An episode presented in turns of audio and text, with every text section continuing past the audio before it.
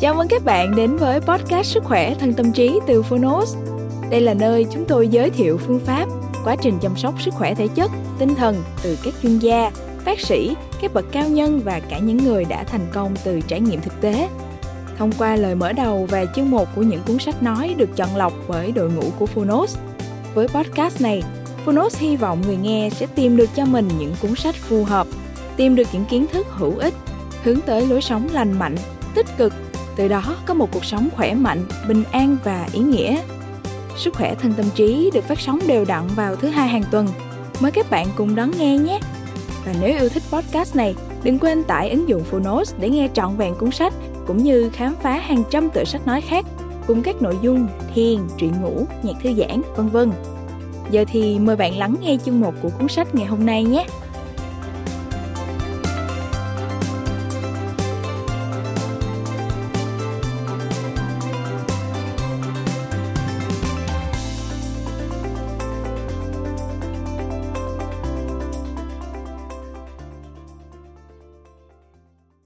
Bạn đang nghe từ Phonos.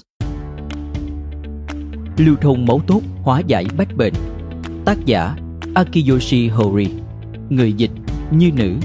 Độc quyền tại Phonos. Phiên bản sách nói được chuyển thể từ sách in theo hợp tác bản quyền giữa Phonos với công ty cổ phần sách Thái Hà.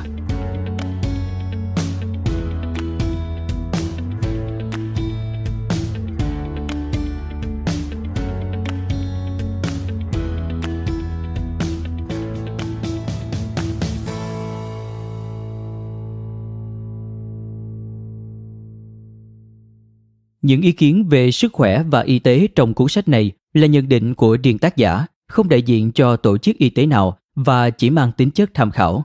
Chúng tôi tin rằng cuốn sách này cần được xuất bản để tạo điều kiện cho độc giả có cơ hội tiếp cận những thông tin đa chiều trong lĩnh vực sức khỏe. Do mỗi người đều có thể chất và hoàn cảnh khác nhau, công ty cổ phần sách Thái Hà khuyến nghị quý thính giả tham khảo ý kiến của các chuyên gia y tế trước khi sử dụng những thông tin trong cuốn sách này nếu còn vướng mắc. Chúng tôi không chịu trách nhiệm đối với các sai sót hoặc hệ quả từ việc sử dụng những thông tin trong cuốn sách này. Sức khỏe trong tay bạn, hãy lựa chọn sáng suốt. Lời nói đầu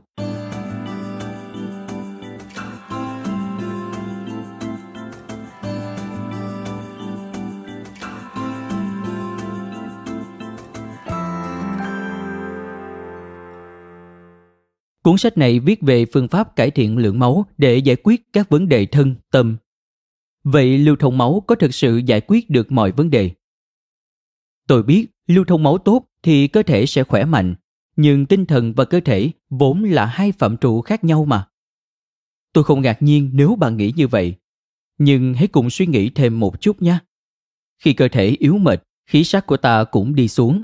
Khi bị đau vai, mỏi gáy, đau đầu ta thường dễ liên tưởng đến những điều tiêu cực. Trước kỳ kinh nguyệt, ta thấy trong người bực bội, bồn chồn, khó kiểm soát tâm trạng. Ngược lại, nếu buổi sáng ta thức dậy thật tỉnh táo thì có thể bắt đầu một ngày mới với tinh thần thoải mái, tâm trạng hứng khởi. Sau khi tập thể dục, ta thường cảm thấy sảng khoái hơn. Khi được ăn ngon, ta thấy hạnh phúc và mãn nguyện. Những ví dụ trên là minh chứng cho mối liên kết giữa cơ thể và tinh thần và lưu thông máu đang ảnh hưởng tới thân tâm ta mỗi ngày. Nếu bạn đã từng trải qua một lần như vậy và nếu bạn đang gặp bất kỳ vấn đề sức khỏe nào cần xử lý, chắc chắn việc cải thiện lưu thông máu sẽ có ích với bạn. Nguyên nhân của tất cả các vấn đề thân tâm nằm ở lưu thông máu. Phương pháp cải thiện lưu thông máu mà tôi giới thiệu trong cuốn sách này không chỉ nhằm xử lý các vấn đề thể chất mà còn giúp giải quyết các vấn đề tinh thần bởi vì máu không chỉ vận chuyển khí oxy và chất dinh dưỡng tới 60.000 tỷ tế bào trong toàn cơ thể chúng ta, mà còn hỗ trợ hoạt động tinh thần thông qua não bộ và các hormone. Vì nguyên nhân đều nằm ở lưu thông máu, nên chỉ cần giải quyết được nó là bạn có thể đồng thời giải quyết mọi vấn đề hiện thời khác. Nghe đến đây, bạn có thấy hào hứng hẳn lên không? Xin chào các bạn, tôi là Akiyoshi Hori, hiện đang hành nghề bác sĩ y học cổ truyền. Tôi là thầy thuốc đời thứ tư của hiệu thuốc đông y cổ truyền thời Taiso, trước điện thần Izumo Taisa, chuyên khám phụ khoa. Đối tượng thăm khám tư vấn của chúng tôi không chỉ là người dân địa phương mà còn đến từ toàn quốc như Tokyo, Osaka, Okinawa, thậm chí từ nước ngoài. Hiệu thuốc của tôi trong một thập kỷ qua đã tiếp nhận khoảng 50.000 trường hợp. Các vấn đề tư vấn cũng không chỉ giới hạn ở đau bụng kinh, lạc nội mạc tử cung, vô sinh hiếm muộn mà còn cả trầm cảm, làm đẹp hay giảm cân. Trong đông y, thầy thuốc sẽ dựa vào bệnh trạng, triệu chứng để phán đoán về thể chất của từng bệnh nhân rồi mới tiến hành các phương pháp điều trị phù hợp nhất. Mỗi đơn thuốc là sự kết hợp của hàng trăm loại thuốc và thảo dược khác nhau. Tại hiệu thuốc của tôi, buổi khám đầu tiên thường mất khoảng 2 tiếng đồng hồ. Các buổi khám định kỳ tiếp theo sẽ mất khoảng 30 phút để theo dõi mức độ cải thiện thể chất và tinh thần của người bệnh. Như tôi đã nói ở trên, trong hơn 10 năm qua, tôi đã thăm khám, tư vấn cho khoảng 50.000 trường hợp. Và với mỗi trường hợp, tôi không chỉ nghe qua loa hay nói vài câu ngắn gọn, mà lắng nghe cẩn trọng, quan sát tỉ mỉ tình hình bệnh nhân, theo sát từng thay đổi, chuyển biến về thể trạng, bệnh trạng của họ, đồng thời tự tích lũy thêm kinh nghiệm. Và dựa trên vốn kinh nghiệm ấy, tôi có thể khẳng định rằng các vấn đề thân tâm có thể được giải quyết triệt để thông qua cải thiện lưu thông máu. Nói đến lưu thông máu tốt, nhiều người thường nghĩ ngay đến máu chảy đều, thông thuận trong huyết quản. Nhưng thực ra, đa phần những phụ nữ có lưu thông máu kém không phải vì máu họ chảy chậm hay ùn ứ trong huyết quản, mà do cơ thể thiếu máu. Vậy nên, dù bạn cố gắng kích thích dòng máu hoặc làm ấm cơ thể đến mức nào mà lượng máu không đủ thì lưu thông máu vẫn không thể cải thiện. Đó chính là điều đáng tiếc nhất. Mục tiêu chúng ta nên hướng tới không phải là máu chảy thông thuận mà là lượng máu tràn trề. Tình trạng thiếu máu như vậy trong đông y gọi là chứng huyết hư.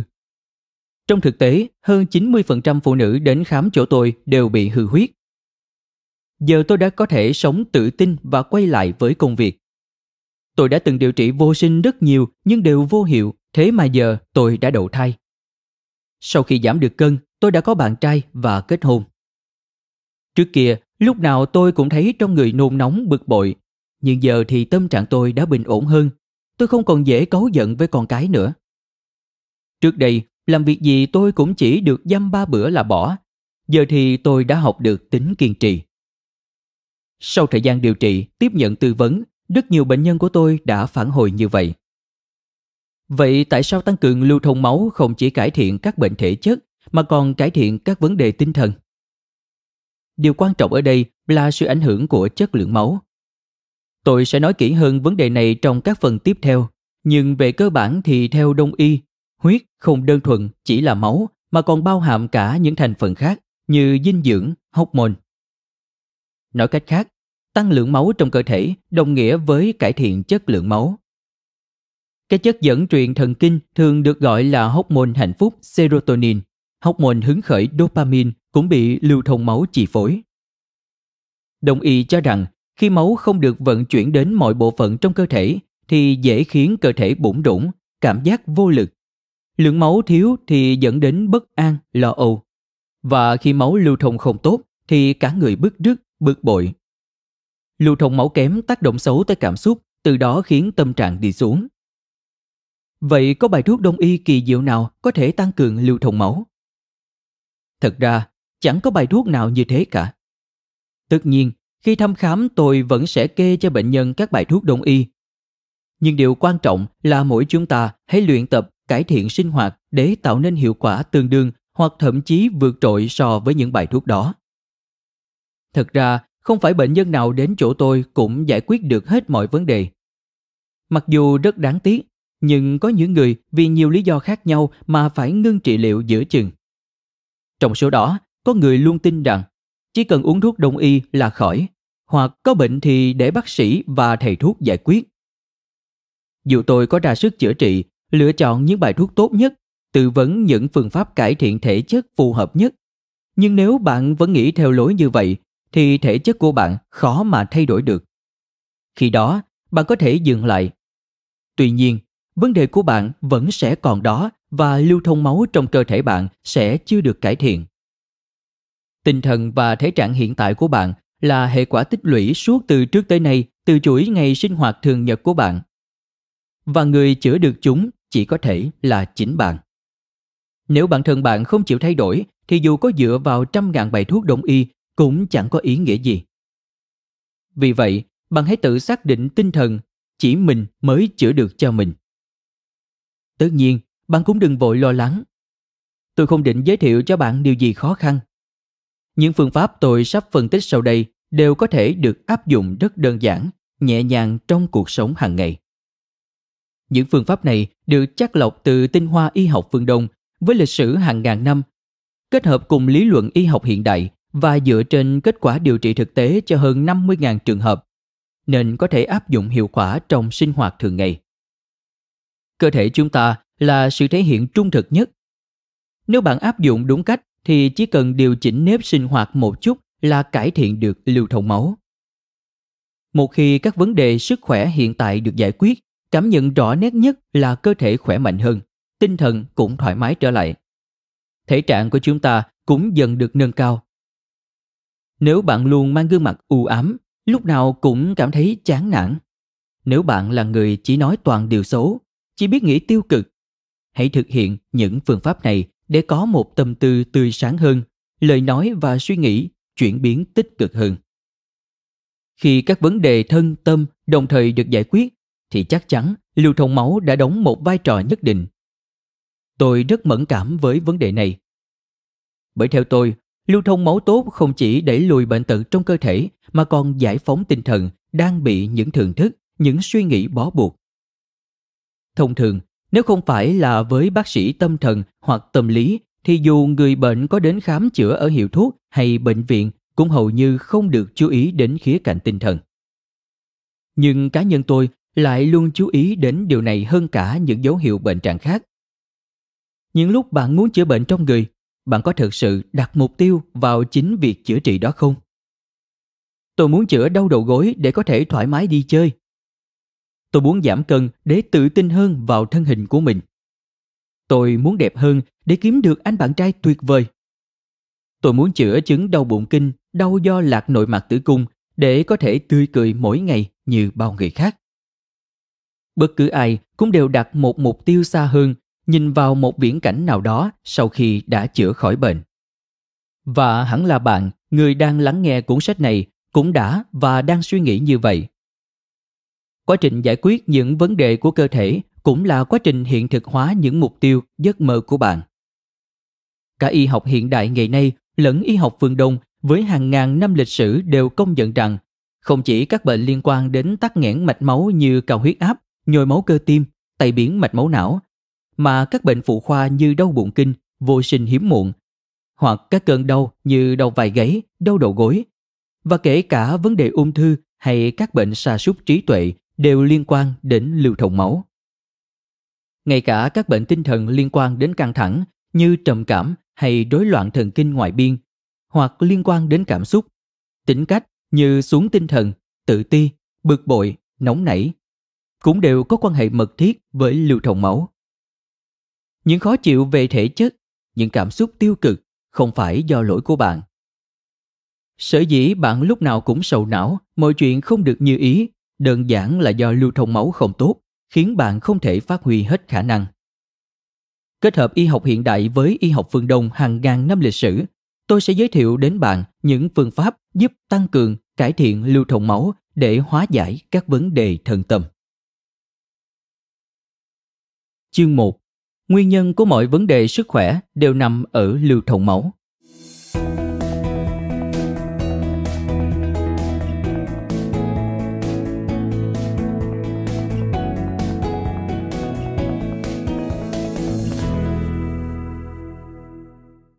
dù có làm máu chảy thông thuận trong huyết quản, cũng không giúp máu lưu thông tốt hơn.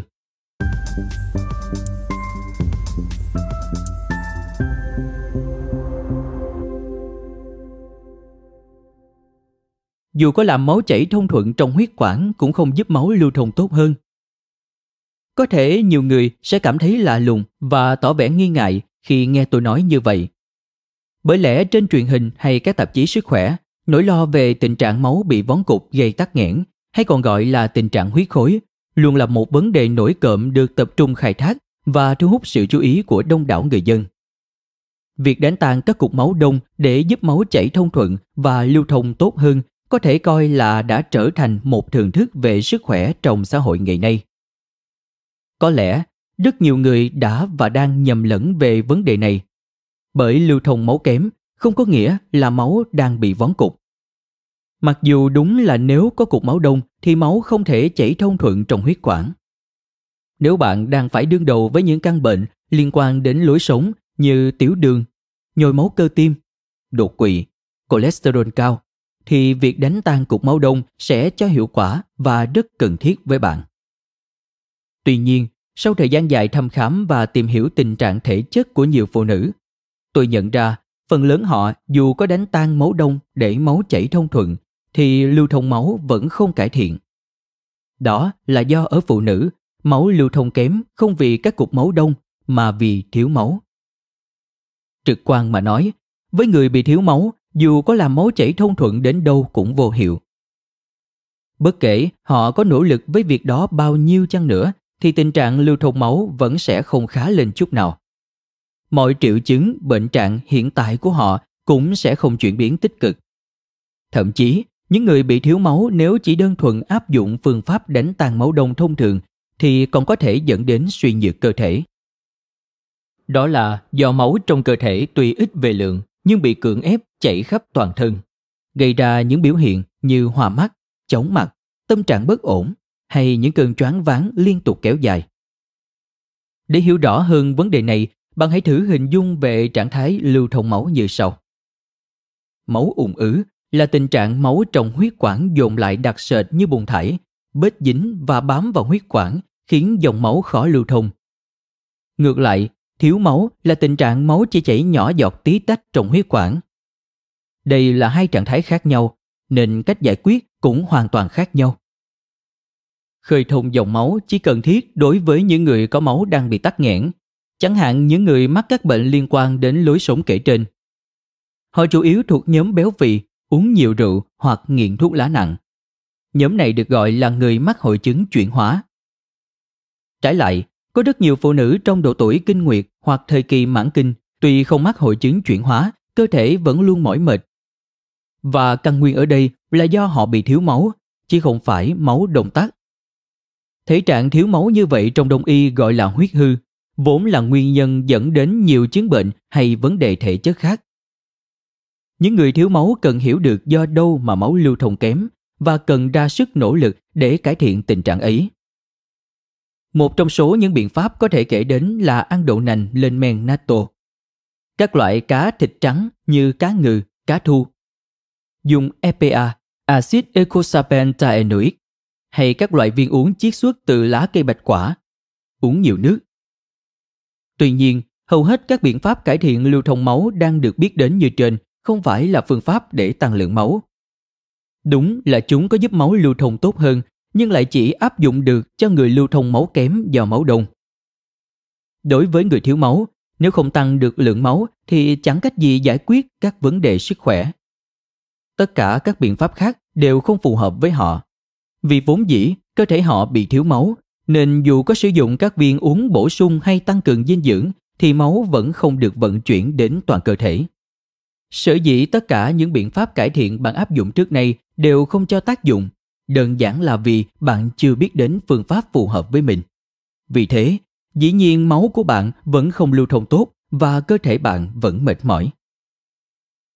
Trong thực tế, đa phần bệnh nhân của tôi đều có thể chất huyết hư, tức là có nhiều người thiếu máu đến mức đáng kinh ngạc. Kết quả khám thai của phụ nữ Nhật cho thấy có đến 40% người được khám bị thiếu máu. Đây là con số đáng báo động với một nước phát triển như Nhật Bản. Điều đáng báo động hơn là nhìn vào kết quả xét nghiệm máu của phụ nữ toàn quốc thì con số này không chỉ dừng ở mức 40%. Thực ra, có tới hơn 90% phụ nữ Nhật đang gặp phải vấn đề thiếu máu này. Sau nhiều năm gắn bó với đông y, tôi nhận thấy chỉ cần tập trung vào tình trạng máu của bệnh nhân là có thể giải quyết được tất cả các vấn đề đang khiến họ phiền não. Qua quan sát cách nói chuyện, giọng nói, sắc mặt, cử chỉ của người bệnh là tôi có thể biết được máu của họ tốt xấu ra sao. Ngoài ra trong đông y, người ta còn nhìn vào lưỡi để phán đoán tình hình thể chất. chỉ cần xem lưỡi là biết được tình trạng lưu thông máu của một người như thế nào. Nhiều khi tôi không cần đặt bất kỳ câu hỏi nào cho bệnh nhân mà đã biết được chính xác các triệu chứng hiện tại của họ, khiến không ít người phải giật mình. Theo y học phương Tây, máu đóng vai trò rất quan trọng vì máu vận chuyển oxy và chất dinh dưỡng đi khắp cơ thể. Trong đông y còn có câu nói Nữ tử dĩ huyết vi bản, tức máu là yếu tố căn bản làm nên cơ thể phụ nữ. Hay có thể nói, sức khỏe phụ nữ nằm ở máu. Tự chung lại, khi nhìn vào người phụ nữ cần đặc biệt chú ý đến trạng thái máu trong cơ thể họ. Đặc biệt, đông y cho rằng lưu thông máu kém là một nguyên nhân dẫn đến các bệnh phụ khoa ở nữ giới. Các vấn đề hiện thời của bạn cũng từ đó mà ra. Nhưng hãy yên tâm, như trên tôi đã nói, thiếu máu là tình trạng chung của hơn 90% phụ nữ Nhật. Nếu thiếu máu là căn nguyên của nhiều bệnh thể chất lẫn tinh thần, thì ngược lại, tăng lượng máu sẽ giải quyết được tất cả những vấn đề này. Với người bị thiếu máu, càng cung cấp thêm máu vào cơ thể bao nhiêu thì bệnh trạng càng giảm đi bấy nhiêu. Nó giống như bạn đang khát nước mà được uống cạn một ly nước đầy vậy. Khi cơ thể thiếu máu, chỉ cần tăng máu lên cho đủ là được. Giờ chúng ta hãy cùng tìm hiểu kỹ hơn về vấn đề này, tăng lượng máu trong cơ thể, cải thiện lưu thông máu và tự bạn giải quyết các vấn đề thân tâm của mình. Lưu thông máu sẽ thay đổi cơ thể bạn đến tận từng tế bào.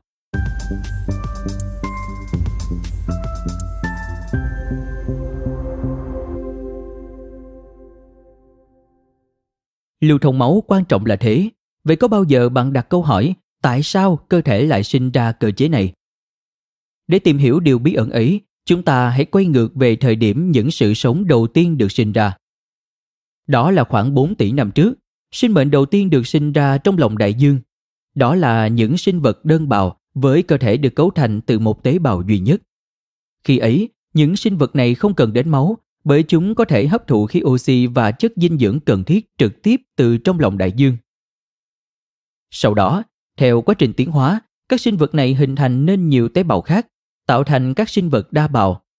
Lúc này, sinh vật hấp thụ nước biển vào trong cơ thể rồi biến chúng thành dịch lỏng. Đến bây giờ, vẫn còn một số loài sinh vật dựa vào cơ chế sử dụng nước biển thay cho máu để vận chuyển dinh dưỡng và các chất cần thiết đi toàn thân. Trong quá trình tiến hóa, để vận chuyển khí oxy và chất dinh dưỡng hiệu quả hơn, một số tế bào như hồng cầu được sinh ra, rồi dần già mà thành huyết dịch như ở con người chúng ta bây giờ. Từ những thời kỳ đầu tiên của sự sống, bên trong cơ thể sinh vật là cơ chế vận chuyển nước biển.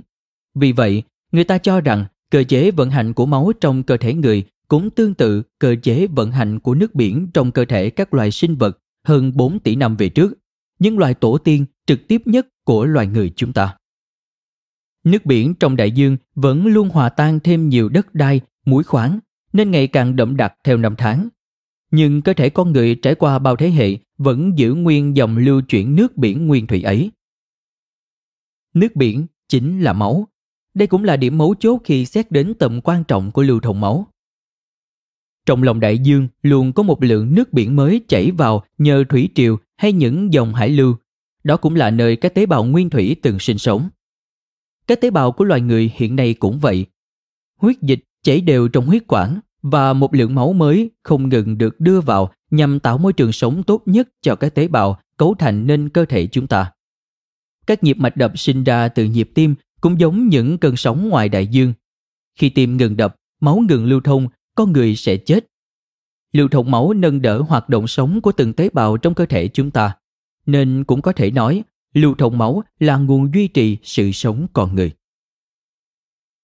Khác với loài sinh vật chỉ sống với một tế bào duy nhất vào 4 tỷ năm trước, cơ thể người hiện nay có đến 60.000 tỷ tế bào. Việc vận chuyển oxy và chất dinh dưỡng đến toàn bộ chỗ tế bào này là vô cùng vất vả.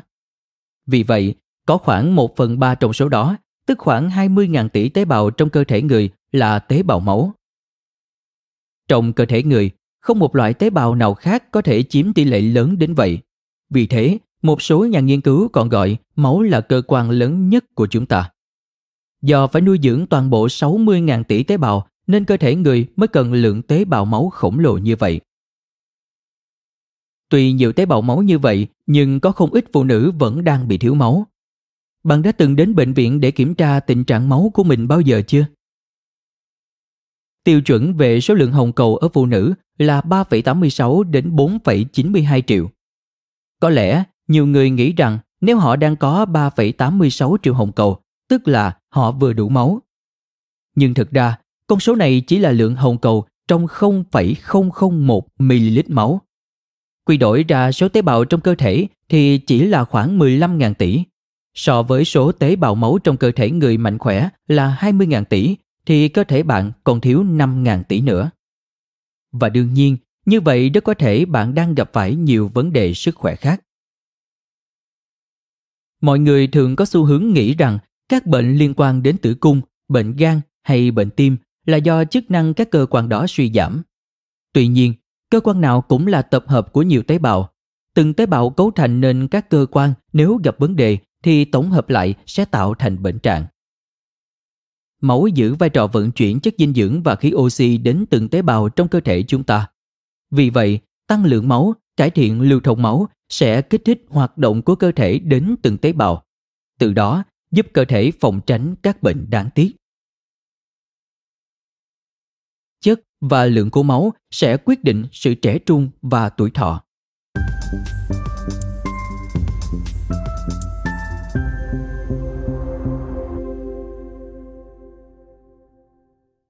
Mình không bị thiếu máu nên chẳng phải lo gì cả.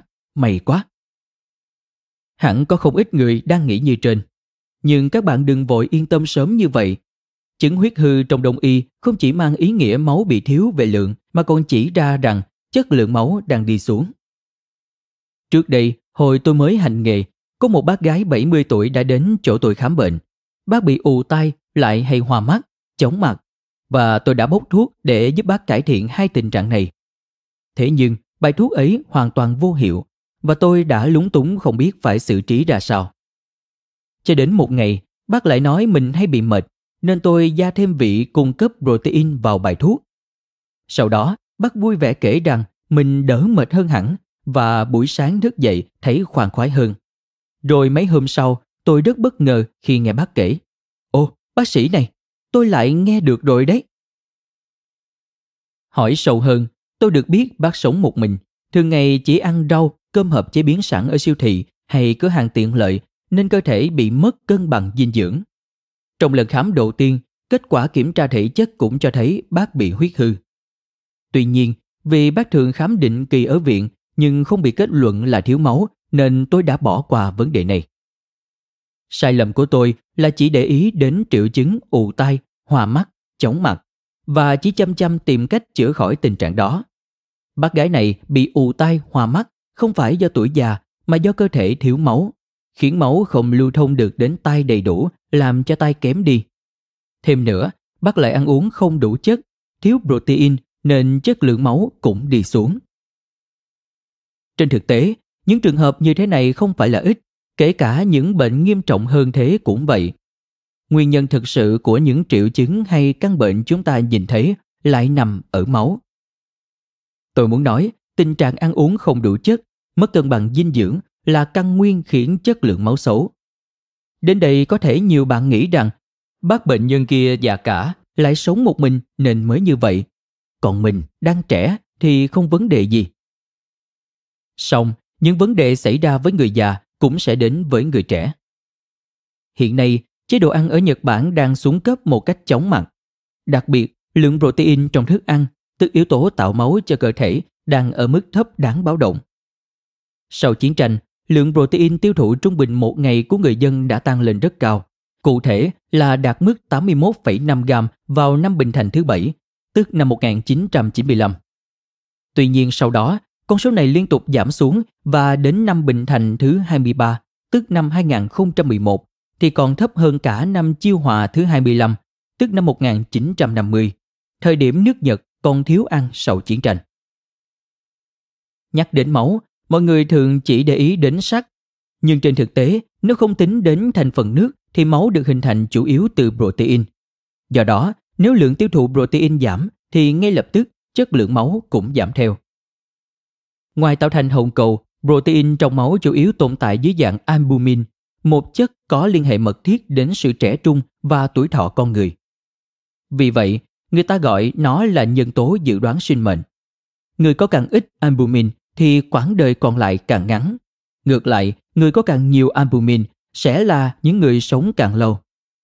Chất lượng máu đương nhiên là yếu tố quan trọng đối với sức khỏe hiện tại. Nhưng ngoài ra, nó còn có ảnh hưởng rất lớn đến sự trẻ trung và quãng đời còn lại của bạn trong tương lai. Chất lượng máu tốt không phải chỉ có ý nghĩa với hiện tại mà còn là yếu tố quan trọng cho tương lai. Cảm ơn bạn đã lắng nghe podcast Sức khỏe thân tâm trí.